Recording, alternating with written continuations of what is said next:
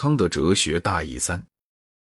康德一七八五年在他的《道德形而上学》中所接受的伦理体系有相当大的历史意义。这本书里讲到定言令时，这术语至少作为一个短语来讲，在专业哲学家的圈子以外也是大家熟知的。可以料到，康德跟功利主义或跟任何把道德本身以外的某个目的加到道德上去的学说，不要有丝毫牵涉。他说。他需要一种不夹杂半点神学、物理学或超物理学的完全孤立的道德形而上学。他接着说，一切道德概念都完全先天的寓于理性，发源于理性。人出于一种义务感而行动，才存在道德价值。行动像义务本可能指定的那样是不够的。出于自私自利而诚实的生意人，或出于仁爱冲动而助人的人。都不算有德，道德的真髓应当从规律概念引申出来。因为虽说自然界的一切都按规律而行动，可是只有理性生物才有按规律的理念而行动，即凭意志而行动的能力。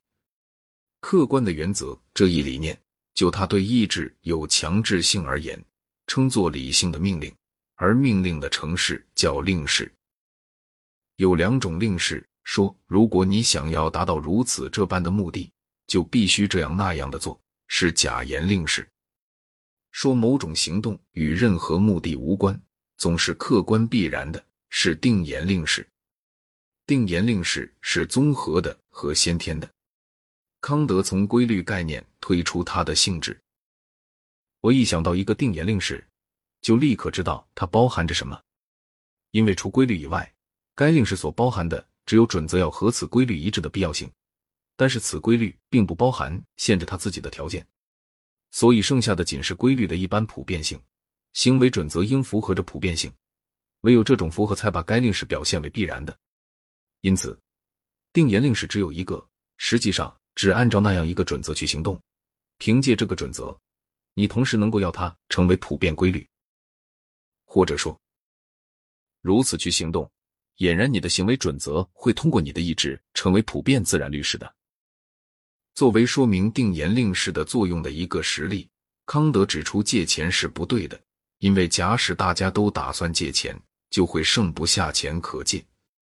以同样方式能够说明盗窃和杀人是定言令式所谴责的，但是也有一些行为，康德必定会认为是不对的。然而，用他的原则却不能说明他不对。例如自杀，一个患忧郁病的人完全可能想要人人都自杀。实际上，康德的准则所提的好像是美德的一个必要的标准，而不是充分的标准。要想得到一个充分的标准，我们恐怕就得放弃康德的纯形式的观点，对行为的效果做一些考虑。不过，康德却断然的讲。美德并不决定于行为的预期结果，而决定于行为本身为其结果的那条原则。假如承认了这点，那么就不可能有比他的准则更具体的准则了。康德主张，我们应这样行动，即把每一个人当作本身即是目的来对待。固然，康德的原则似乎并不必然伴有这个结论，这可以看作人权说的一个抽象形式，所以也难免同样的非议。如果认真对待这条原则，只要两个人的利害一有冲突，便不可能达成决定。这种困难在政治哲学中特别明显，因为政治哲学需要某个原则，例如过半数人优先。据该原则，某些人的利益在必要时可以为了他人的利益而牺牲。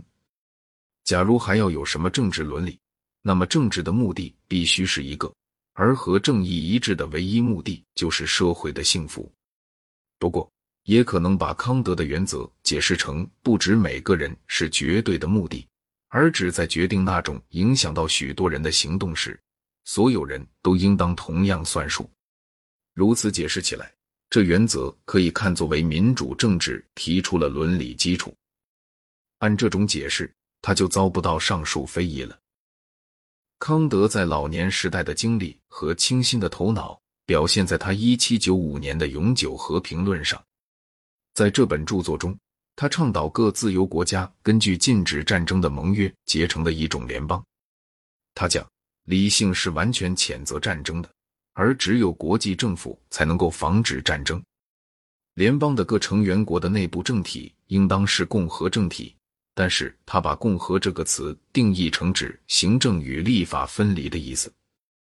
他并不是说不应当有国王，实际上。他倒讲，在君主制下面最容易获得尽善尽美的政府。这书是在恐怖时代的影响之下写的，所以他对民主制抱着怀疑。他说，民主制必然是专制政治，因为他确立了行政权，执行自己的政策的所谓全民，实在并不是全体人，只是过半数人。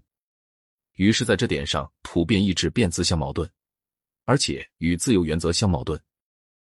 这话的措辞用语流露出卢梭的影响，但是世界联邦作为保障和平的手段这种重要思想不是从卢梭来的。从一九三三年以来，因为这本著作，康德在本国不受欢迎了。